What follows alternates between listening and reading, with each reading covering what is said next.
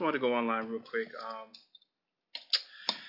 ever since the uh, the protest and the George Floyd incident happened, I haven't uh, haven't gotten on the podcast thing or recording thing in a second. So I just wanted to get on here and do something a little quick to to keep the movement going. Um, I am not prepared to really say anything directly or to try to break anything down on the whole George Floyd thing.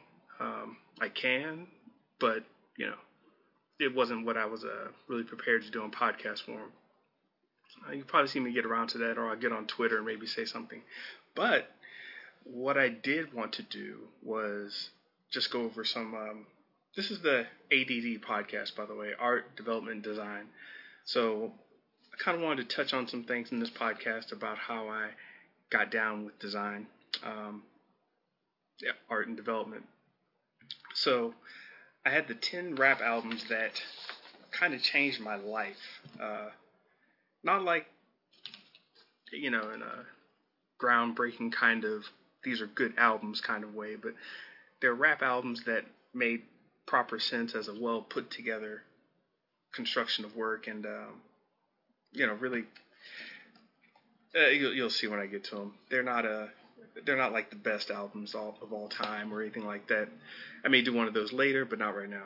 And uh, if you're here, throw in a comment so I know, so I know you're here and I know everybody's around. Real quick update: uh, it's hot as hell. Before I get started, the in the middle of all this craziness that's going on, the pandemic, the protest, uh, so much happening. Um, and all of a sudden we get a heat wave. So got to deal with that now. And I wasn't ready for it. Let me get a little mysterious liquid here. Yeah. All right. Now I'm ready. Um, and today we have joining us uh, the Game of Life print that I created last year for the Revenge of the Bit art showcase. Um, where I kind of changed up my style. That piece was a it was an abstract. It's obviously based on an explosion. I don't know why I decided to put that up today. Um, it's too hot to be thinking about flames and all that, but that's what it is. So yeah, the uh, game of life. Um, real quick, that was all about just sparking an explosion, uh, things sparking off. The beginning of life is usually a um, a violent or contentious kind of act. So that's where that one came from. We uh, we put that up at the uh, at Studio 361 in San Pedro, and uh, I didn't think it would get the reception that it did. Um, you know, people liked it, but it was one of those that people really didn't want to have on their walls. You know, an explosion, I guess. So I personally think it's cool, but whatever. But yeah, um, so yeah, rap's always been a part of my um, my thing here. I'm going to tell Facebook right quick that I'm going live, going live on the. See if I don't tell Facebook, a lot of people just run by, poke their heads in, not really to say anything. But you know, if you're live and you're here and you want to stop by and listen to me talk about the 10 albums that changed my life, Gotta let them know. Yeah, basically, um, rap actually played a big part in my life coming up. Um, I my I had five. Uh, I had a lot of different musical influences going on when I was in um, when I was coming up. So my mother was into opera. My father uh, was into blues, uh, bluegrass, uh, a lot of uh, the black country kind of music. My oldest brother was into um, like turntablism, um, like really New York kind of hip hop. My uh, oldest sister, she was kind of into the R and B side of things, the uh, you know Mary J. Blige, your uh, your DeBarge, um, Levert, all those guys, uh, the Isley Brothers. She was into that side of things. Then my next oldest uh, sister was into um, you know a lot of the pop stuff. Cyndi Lauper, uh, Madonna, she was all into that. And my brother right above me was into more of the mainstream rap kind of thing. So he was into pop. Um, I don't want to call it even pop rap, but you know, at the time, um, you know, LL Cool J, uh, uh, the Fat Boys were in there too. Uh, Eric B and Rakim. So that's what he was into, and so you got all these different musical influences in my family, and I ended up just kind of absorbing a lot of it. But I will say that I really stuck to the the rap thing because that somehow turn this off right quick so I don't get interrupted. So that um that that really uh, affected me a lot, just the different t- styles of music in the area. But um, even before I, you know, had the chance to, um, you know, get taught um, a lot of uh, what music was about, I kind of gravitated toward rap for some reason. I thought it was very not easy, but uh, it was accessible and it played a lot with words, and I like to play a lot around a lot with words. So that kind of um, got to me and, just stuck with me quite a bit. So I got um these ten different rap albums. Now when y'all hear these, uh, they're mostly hard. They're mostly hardcore rap. So it's not like I'm just going to pick the classics or anything, or going to pick the uh, the ten rap albums that you know changed the world the most or whatever like that. But these are just personal personal ones. Um, and I actually got to thinking about this real quick. Uh, I had this zine that I made, um, 50 raps that made me, uh, and I was going through a lot of uh, rap songs and just putting their putting them down in terms of verses,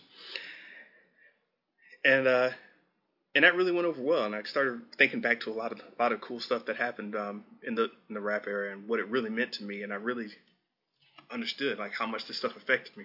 So, hey, what's up, Derek? Got Troy Schram in the place. Go make art, motherfucker. So, in no particular order, let me just get started.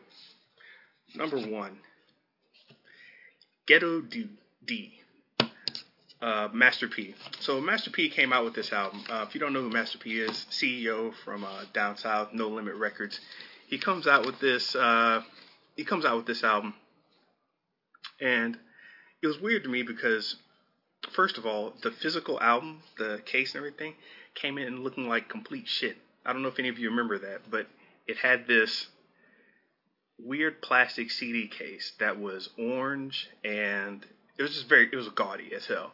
The front image art was bad. The uh, the casing was not your standard casing. It was bad. Um, you know, it was hard to find in the stores. It was some really underground get it yourself, do it yourself kind of thing.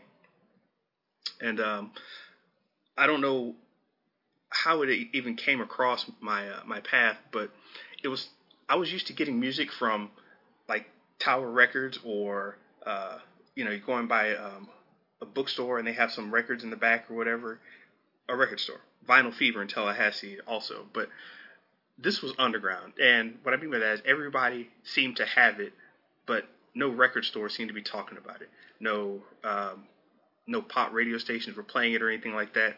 So Master P came out with this Ghetto Dope album, and when I first played and listened to it, I, I even thought the the audio quality I thought was like kind of shitty. I thought the uh, the songs were kind of weird. I just didn't get it. But this was one of the the most groundbreaking albums I, I once I started understanding it. I had to look into it because so many people were telling me, yo, this is hot, this is the shit, this is that.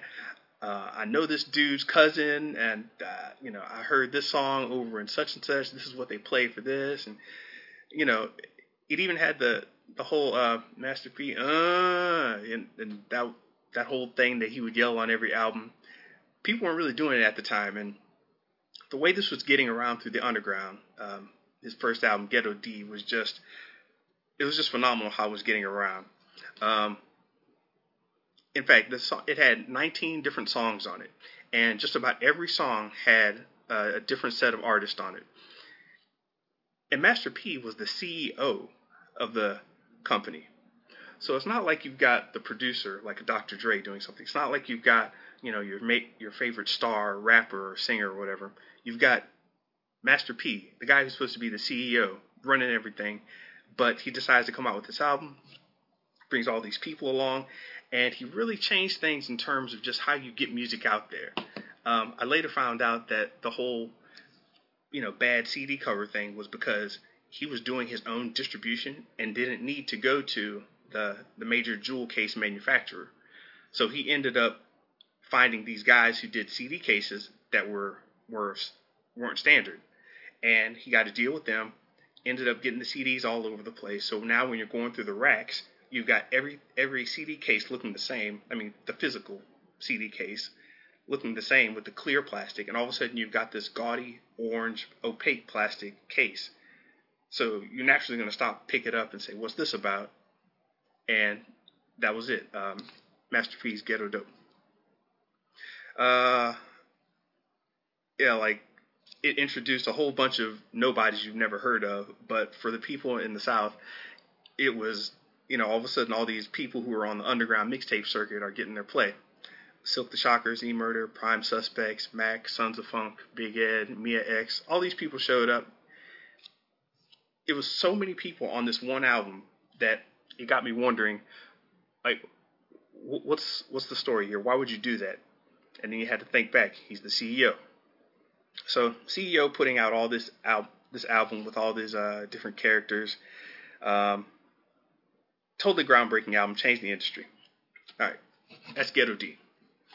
And number two, no particular order, um, the Fat Boys. Uh, I kind of liked the Fat Boys when I was uh, when I was young, growing up. They were very colorful. Um, they, I mean, literally, you know, you see they they got a lot of color on their album. Um, they uh, they're just energetic. They ha- obviously had a gimmick going on with um, being three chunky rappers from New York. They uh, but they were very um, they were actually very well put together, and you wouldn't think about that from a gimmick kind of group, but they had a lot of really good lyrics, uh, catchy hooks, uh, well done music, uh, production. Um, as I said, they were very visual and picturesque. Aside from them being very fat, being the Fat Boys, you know, once you got past the gimmick, you're like, hey, these guys are actually good. Uh, I don't know if you remember the movie Krush Groove, where they they got into the record uh, the rap competition and lost. Well, that was based on a true story, but in real life, they got into this rap competition with all these quote unquote, you know, regular real rappers and and they beat them beat all the uh, other competitors with their with their fat boy rap. So the actual quality of their rap was actually good at the time, and I realized I was like, huh, these guys are actually good and you know something you could play around your mom and she wouldn't get mad at you for you know listening to any hardcore rap music or anything like that. Um, and the human beatbox changed changed the rap game also. He was um, beatboxing. Rest in peace. And uh, is Troy still in here? Troy, yeah, man. Uh, I'll get around to doing a rock, some rock, uh, classic rock later. Uh, this just came in on in my mind. So I'm to be doing a whole bunch of these. Anything that kind of influences me, I'll do 10 of them or whatever. All right, that's the Fat Boys. I'll, I'll make a link to all these later so you can uh, look them up and catch some songs. And jumping into the future a little bit, got 50 Cent, Mr. 50. You probably know him now as that petty guy on Instagram, but he made a lot of rap albums and started out with Dr. Dre. Uh, Dr. Dre picked up Eminem. Eminem went and picked up 50 Cent, and they kind of started this whole pyramid scheme of uh, record development and artist development. So anytime 50, 50 Cent gets a little money, a little bit gets kicked up to Eminem. Eminem makes a little money, a little bit of that gets kicked up to Dr. Dre. So as you'll notice with a lot of these in the list, by the way, they're not just random albums. They're when I say they changed my life, they changed my perspective on like the music business and how things should be done. Um, 50 Cent's debut album, Get Rich or Die Trying, this is one of the first um, albums that really had a lot of story behind it. And the story that was hitting the streets before the artist. They weren't just like, hey, look, new artist. They were like, hey, there's this guy, 50. Um, he got shot nine times. He was uh, beefing you know, talking, uh, you know, beefing with Jay Z. He's really growing up in the underground scene, and everybody wanted to know this guy's story. Um, and you know, when he got put on with, uh, you know, Dr. Dre and Eminem, what ended up happening was you had this crazy mix of uh, the Midwest influence with Eminem and the West Coast sounds and beats applied to this New York rapper. So now you have a New York rapper, and the New York sound is very, you know, boom bap. It's just kind of let's keep the beat simple, let's keep the rap straightforward, raw, and real. And 50 Cent came with that, but he also had this melodic side and this kind of Midwestern flavor side that, you know, you have people helping you develop your album. That's what's going to come out. So 50 Cent comes out with this album, and once again, very well put together, um, and it had a pretty good flow for the time. I I know I'm talking about albums now, but um, it's hard to express how how albums were put together in today's era. I mean, you can't really express that to people because who buys albums and listens to them as albums now? It's not it's not so much of a thing.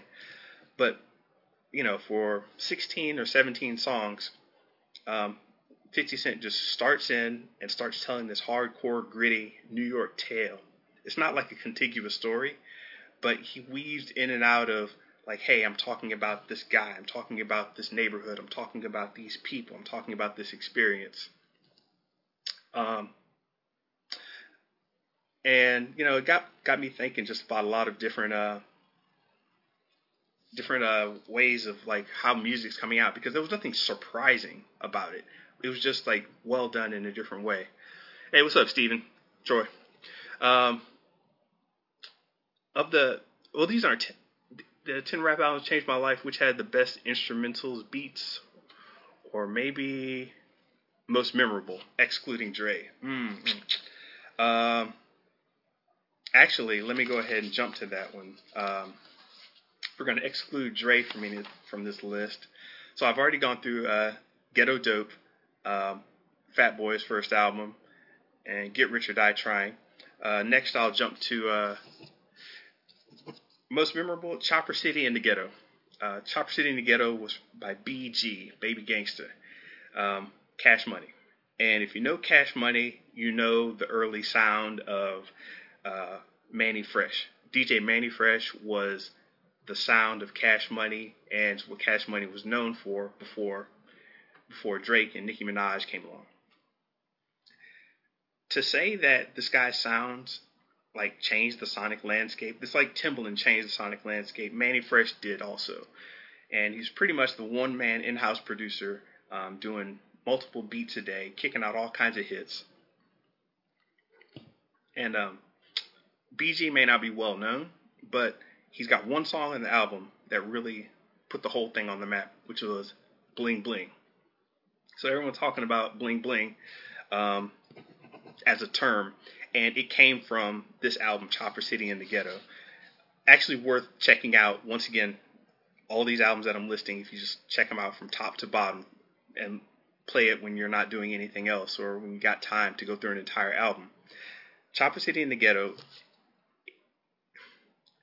it goes in and out from this, you know, southern southern bounce kind of thing, uh, party vibe to a, uh, you know, hardcore gangster vibe to kind of a, uh, you know, um, southern playlistic kind of vibe. It's it's very soulful, you know, yet southern. It's at the time when it came out, nobody was understanding what that sound was. But Bling Bling, the song you all heard, was actually on this album and it made it, it blew minds. Uh, there are a couple on on here. In fact, uh, let me see. Number two, Trigger Play, Cash Money's in the Army, uh, Playing It Raw, Bling Bling, um, Cash Money Roll.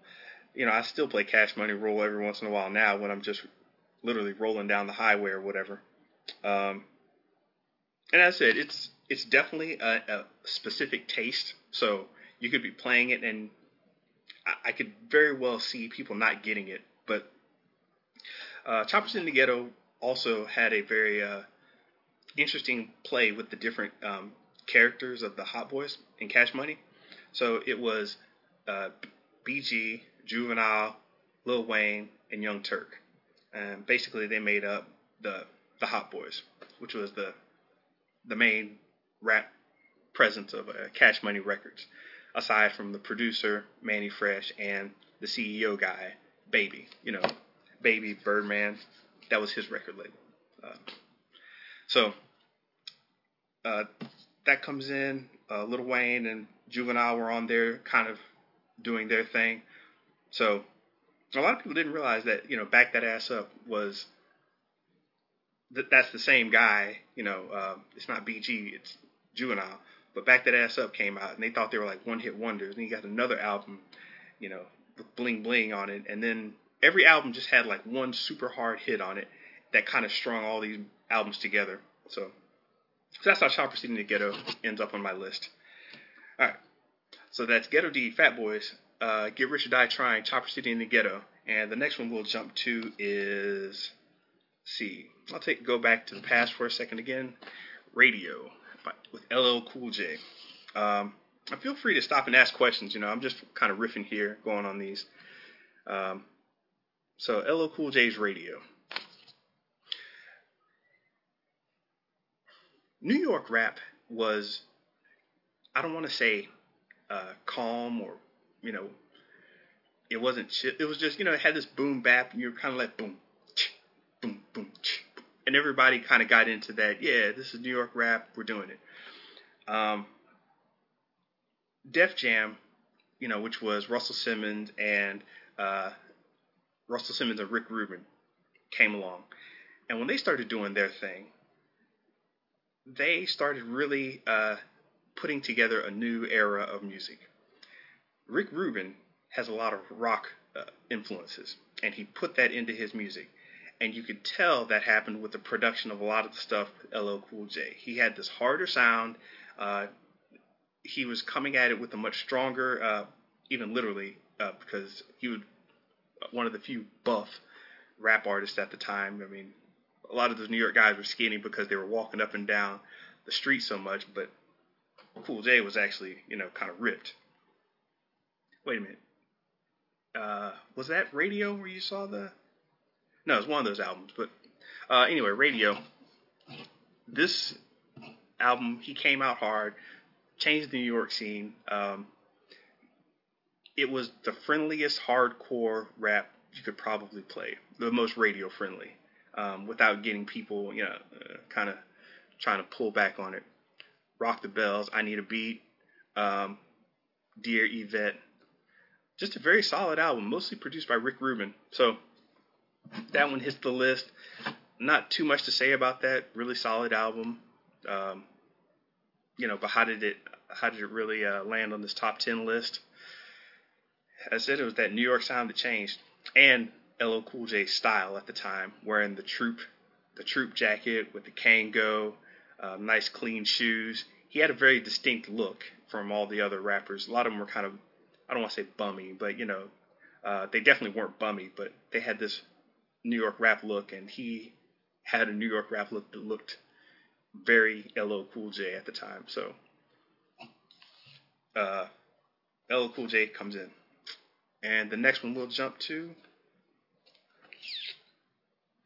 All right, Cypress Hill.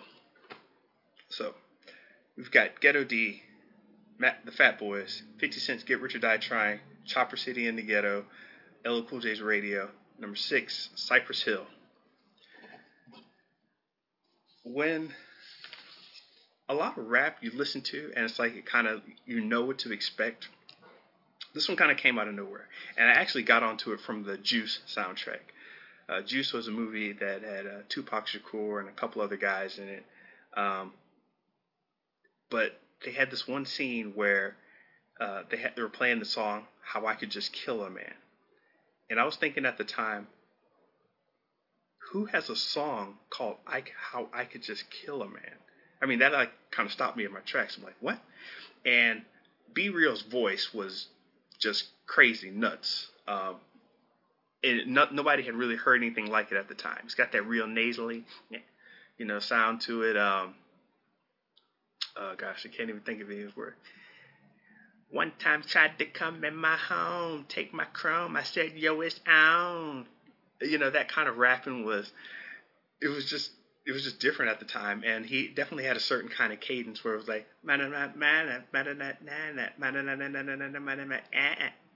it, it was, it was so uniquely his and he did it so often that Cypress Hill just became a thing. And once again, it had a strong producer behind it, DJ Muggs uh, from the Soul Assassins, uh, really changing things up. West Coast sound um, had a lot of Latin influences on it. When I so when I I'm hearing this now, and you know I'm in a I'm in high school, and I'm thinking, yo, Latin dudes rapping. What is what is this about? And um, there were a couple that Latin rappers that were around, but they weren't doing it like Cypress Hill was doing it. Um, and you know, when I say they came with stuff that you had heard in the movies, um, I mean like let's listen to the album, the song titles. Uh, for Pigs, How I Could Just Kill a Man, Hand on the Pump, Hole in the Head, Ultraviolet Dreams, Light Another One, Real Estate, Stoned is the Way of the Walk, Latin Lingo, the funky Cypress Hill shit, Tres Equis. I mean, this was hardcore rap, and I almost this was one of those things that flew so far under the radar that if you brought it home, you know, it, it wasn't like on the do not buy list or anything, just because a lot of people didn't expect anyone to buy it. It, it just kind of got past a lot of people. So I said I had Cypress Hill. They're like, oh, okay, Cypress Hill. That sounds uh, pleasant, I guess. So whatever and people wouldn't like trip too much until they until they heard it. In fact, this was the first album that I had ever gotten confiscated for, for playing it. Um, yeah, it was uh, it was comedy. Uh, Cypress Hill, uh, great crew, uh, did a lot of different things, and that's that. All right, where are we at right now? We are about halfway through, doing good on time. All right, so the next one. Speaking of th- people who change things, uh, another hardcore group, NWA. In case you don't know what that stands for, it is not the Northwestern Wrestling Alliance. Um, it is niggas with attitude. And if you haven't seen the movie um, Straight Outta Compton, you need to go see that. It will give so much context that I can't really give here. This is uh, the second of the one, two, three, second of the three Dr. Dre produced albums I got on here. So, um, yeah, NWA, what they were doing was really expressing that whole Los Angeles West Coast gangster side of things that it's hard to like you see some stuff on TV and you can't at the time couldn't really believe what we were seeing on TV.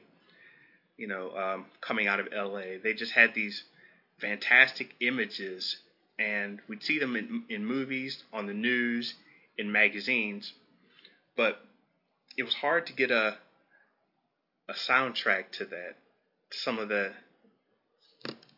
the serious nature of what was happening in LA and some of the and a lot of the vibe and people out in the East Coast and the South, it's not that they didn't take the West Coast seriously; it's that they really didn't know it. They didn't. They didn't have anything to to kind of give them that bite. NWA's uh, "Niggas for Life" really did that, and once again, just like the 50 Cent album, this is a Dr. Dre produced album. The flow is impeccable, and it is not for the faint of heart. It is powerful, potent. As, as I said, if you haven't seen the Straight Outta Compton movie, maybe you should see that first, then listen to the album. Um, and maybe stuff will make more sense. I don't know. But I listened to this, and it. No, this is it. This is probably the most raw album, uh, rap album that I had ever heard, and it may still be the most raw. I don't know how many other rap albums. I mean, there's going to be stuff that's more violent, more uh, explicit, or whatever. Hey, Alicia.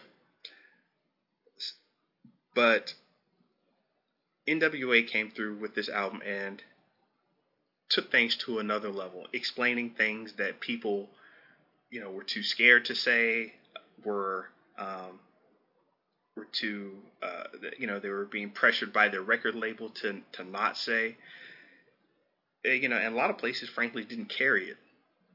I remember hearing about it one time, and then I found it in a, a Tower Records, I believe it was. I believe it was a Tower Records. Um, but they had the little listening stations at the time where you go into the record store, go to the listening station, and uh, you know they'd have CDs, and you could you could maybe take a CD up to the front, and they would let you play it. So I got this NWA CD, and what I used to do, I used to just play a bunch of music, I wouldn't buy. I would just play a bunch, and then I'd leave. You know, maybe get a pack of gum at the front so they wouldn't get mad at me. But this album hit me so hard with so much force, so much attitude, so much just I, I was just impressed by how forceful they came with a lot of the their content. And as I said, it's not like this this isn't stuff you're gonna go, you, you want to go play for your kids or anything like that. This is heavy shit. Um, and it actually it kind of made me uncomfortable in place. I was like, shit, shit, this is ha- shit. Fuck yeah.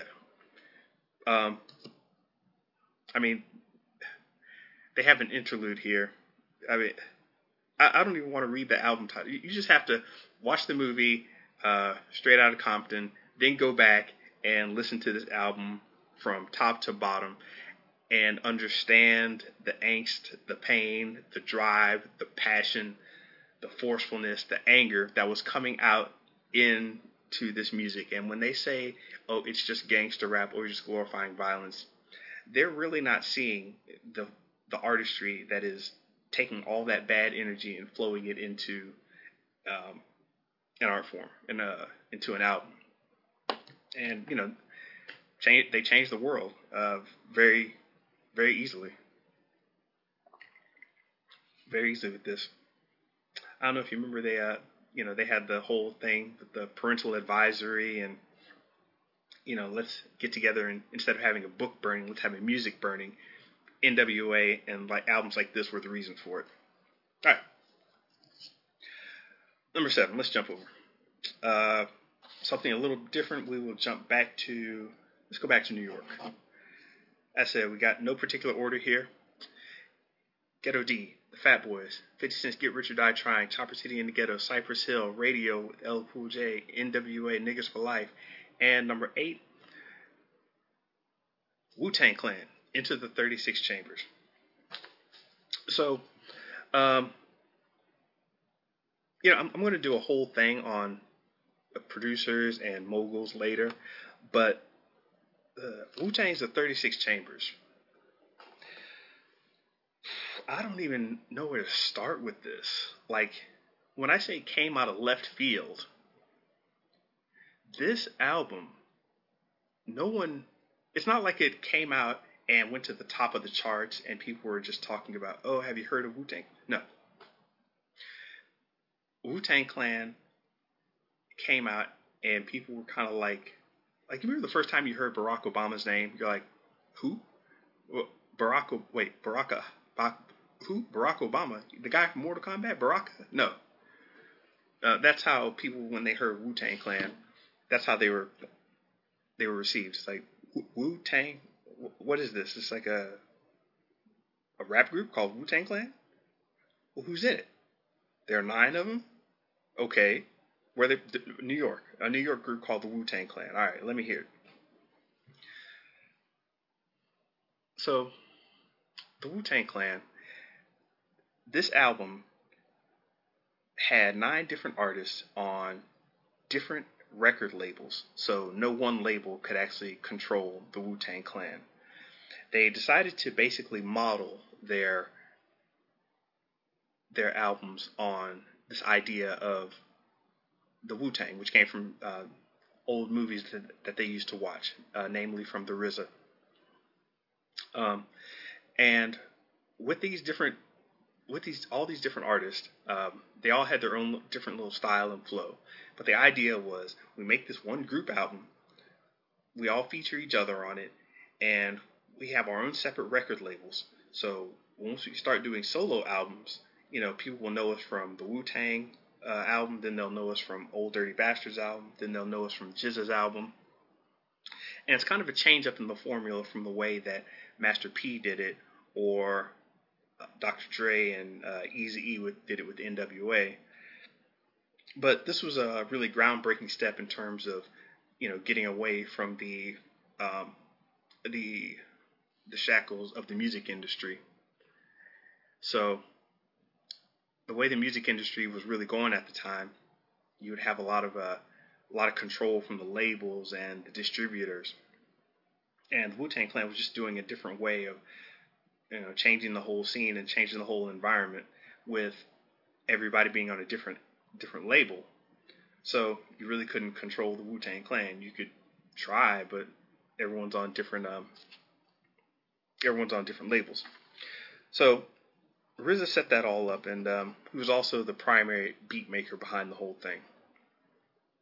He uh, he had this style that was so dirty and raw. Like if you think of Timbaland, very you know uh, Timbaland, um, what's his name, um, Mannie Fresh. I'm sorry, and all the others. They had a very production based style, or they had a musical style where you brought in guys with, um, you know, violins, trombones, or whatever, drums to play the music. RZA was like a mad scientist.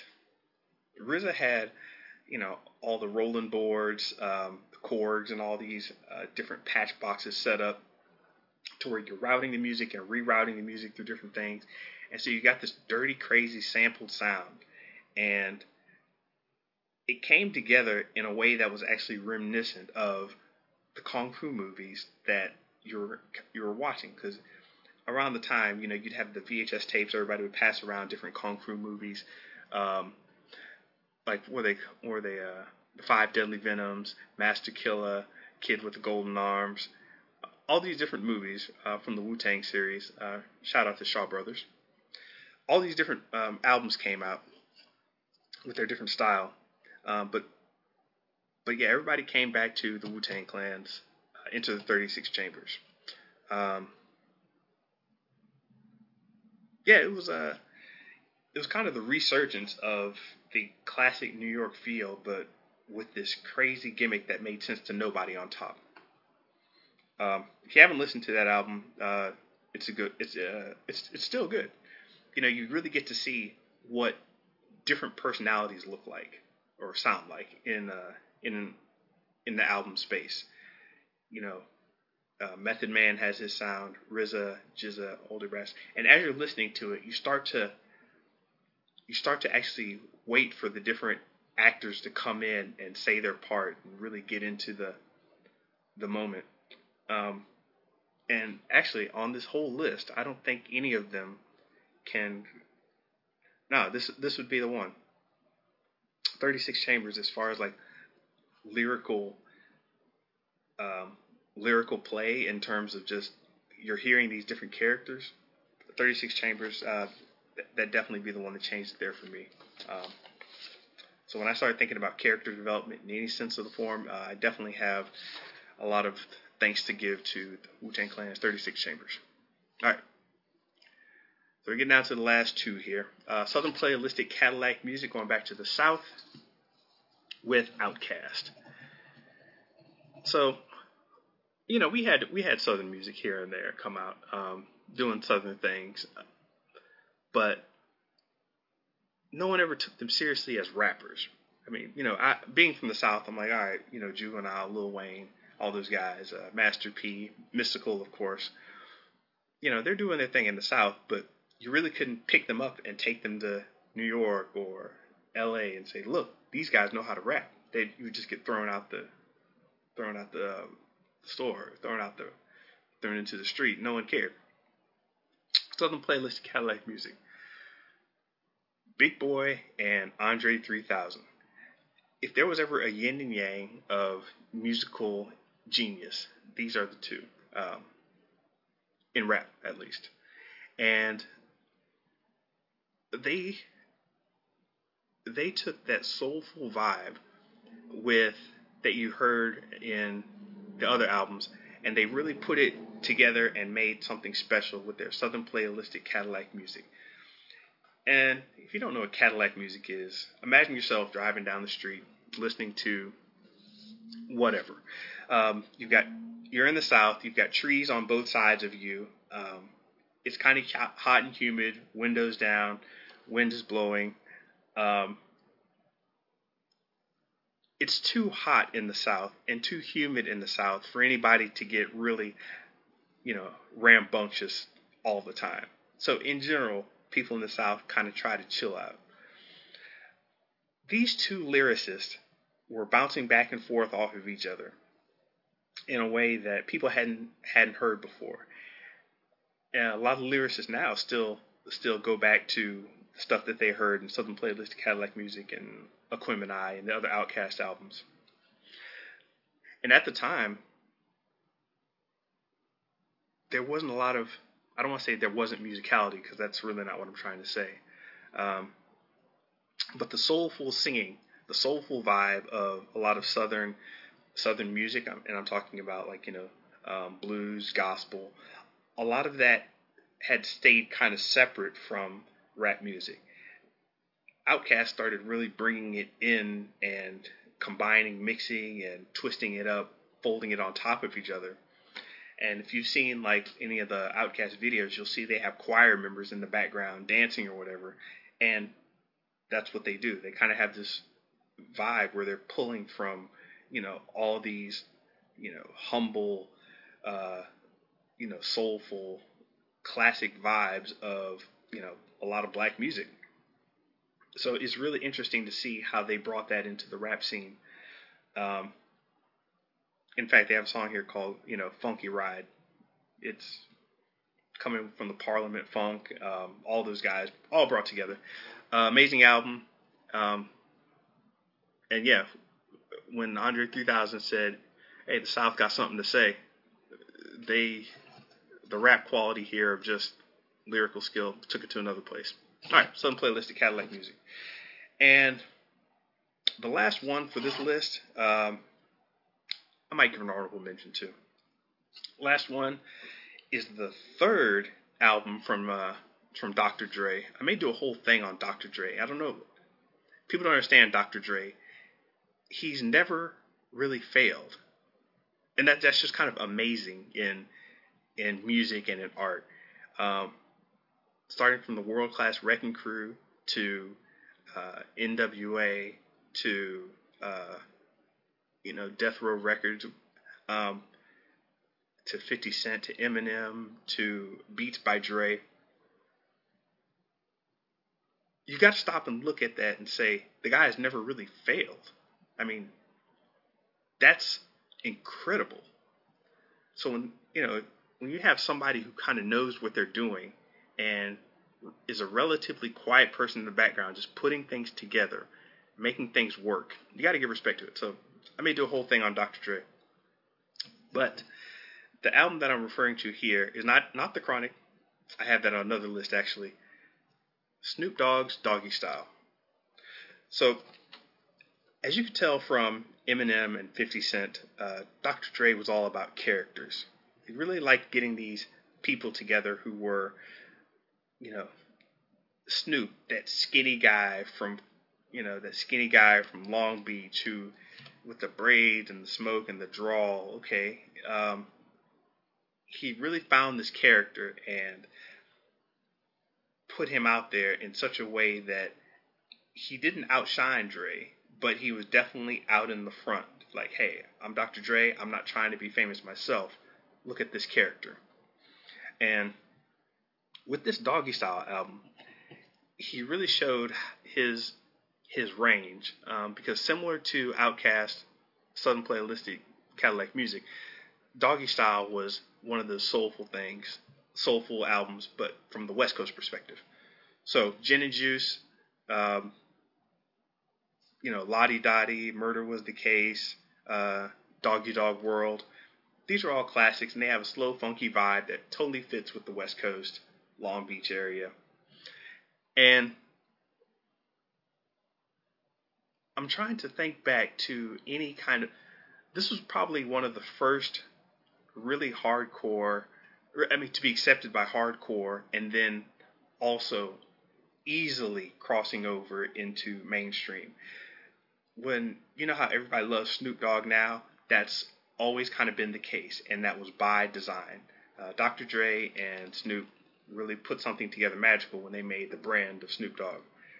And in fact, the Doggy Style album, if you ever had the old album cover, the whole thing was a comic book, and it was like a really crazy West Coast comic book that one of one of his friends uh, did. So it just had this whole different vibe that was like, hey, I'm about to, I'm going to be real with you, but I'm gonna I'm totally acceptable to your friends, your family. Your aunt's gonna love me. Uh, your mom's gonna love me. Your next door neighbor's gonna love me. You know, I'm sleeping with your girlfriend, but you're still gonna love me anyway. It doesn't matter. Uh, he kind of had this vibe where everybody, everybody kind of, everybody kind of liked Snoop. Snoop was very likable, um, and that definitely wasn't always the case with a lot of rap artists. So, um, put putting Snoop Dogg that Doggy Style album, and that one, you know, with a lot of these albums, not just this one, you'll notice that they changed the rap album music landscape in some business technical sense. And you know, Doggy Style was definitely that crossover one. If there was one to be had, Wu Tang was more novelty. Um, you know, Outkast was more within the rap community for a couple years before before they changed over. But Doggy Style pretty much started out well respected in the streets and well respected on MTV. Um, for the type of content that was on there is pretty phenomenal actually.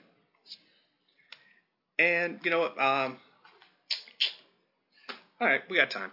We'll make time for one more, and this is the eleventh one. It's really not so much a foundational rap album like the others were. Um, but I'm going to put it here as an honorable mention because I didn't want to put it on this other list that I've got coming up. It is Bone Thugs and Harmonies East 1999. So you guys remember Bone Thugs, you know, and talk fast. Uh, first of the month. Um, gosh, I, am sitting here looking at these songs, and you wouldn't note the crossroads like you wouldn't notice a lot of these titles. They're not like popular radio titles. But right when you hear Bone, you're like, oh yeah, those fast talking guys, Bone Thugs. There have been other fast talking rappers, fast rappers that you really couldn't understand before. Uh, Twista, Jaz-O, a couple others, um, but it wasn't really that much of a thing. Somehow, Bone came along and took that West Coast musicality, that West Coast, uh, I, God, I don't even know what to call it. West Coast swing. You don't want to call it swing, not swing. Scratch that. The West Coast funk, the West Coast vibe, and they put fast rapping on top of it. What's funny is they're not even from the West Coast. Uh, they came out of Cleveland, so Easy E ended up picking them up from Cleveland. Um, brought them out. Uh, they were doing their thing, and while they were doing okay in Cleveland, they really started to pop off when they made their home in LA. And LA embraced them. They represented. They, you know, they were all over the place. But you never really got to know Bone Thugs. It's it was kind of funny. Like with all these, a lot of these other groups, you got to know who Dog, uh, the Dogg Pound was, Doggy Style. You got to know Dr. Dre. Um, but uh, you know, maybe they're like Cypress Hill, where you just didn't know who they were you kind of had these four guys, and you just know them as the fast rapping guys. And you'd think that'd be a one hit wonder, but they had an amazingly long stay, and no one ever really took the crown as the fast rapping guys. They, for their entire career, they maintained that that crown. Nobody else could do it. Um, so that's really not a groundbreaking album. It's kind of more of a, a gimmick that stayed around. Um, but I wanted to put that on as an honorable mention to the list. Bones East 1999. And that does it for this list. Uh, as I said, I totally started thinking about uh, just these rap albums because I was listening to some old music and wanted to put something out there to, uh, you know, just let you know where some of my influences come from. Once again, I'll, I'll put all the different albums in the show notes. Let's go through them. Ghetto D by Master P. Fat Boys, self entitled album Fat Boys. Get Rich or Die Trying by 50 Cent. Chopper City in the Ghetto by BG. Cypress Hill self titled album, Cypress Hill. Got confiscated. Stupid teacher. Took my CD. Uh, Radio by LL Cool J. NWA's Niggas for Life.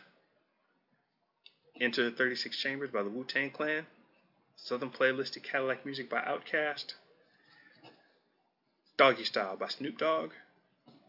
And honorable mention Bone Thugs and Harmonies East 1999. So yeah, 10 rap albums that changed my life. Um, I got all kinds of other music that changed my life, but as I said, I uh, wanted to start with something, and I'd already made this zine a while back, the 50 raps that made me, so I decided to continue on with that. So yeah, um, I'm going to be making some more zines uh, and putting out more stuff, just a little concentrated bits of my thought. Um, you know, I've got characters that I've made, uh, stories that I've written here, and uh, different little things about art. So I'm going to put those all out, and maybe I'll have an accompanying podcast to go along with them. But uh, I've already got a request for a, rat, um, a rock, classic rock. I'll go pull some classic rock out of my out of my hat and see what comes up. But yeah, uh, let me know what you think. As always, comment below, and I will see you.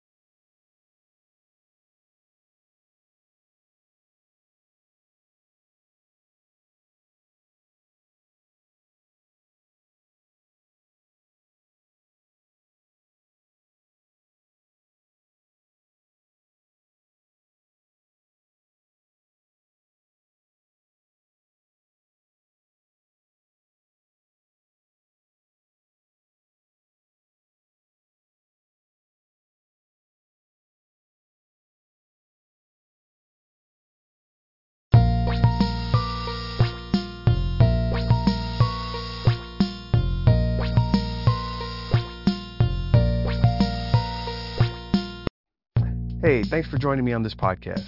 You all make everything I do possible, and I really do appreciate it. So even if you've got me on social, please visit MrBenja.com and see what's happening and how deep the rabbit hole goes. All right, I'll see you next time. Peace.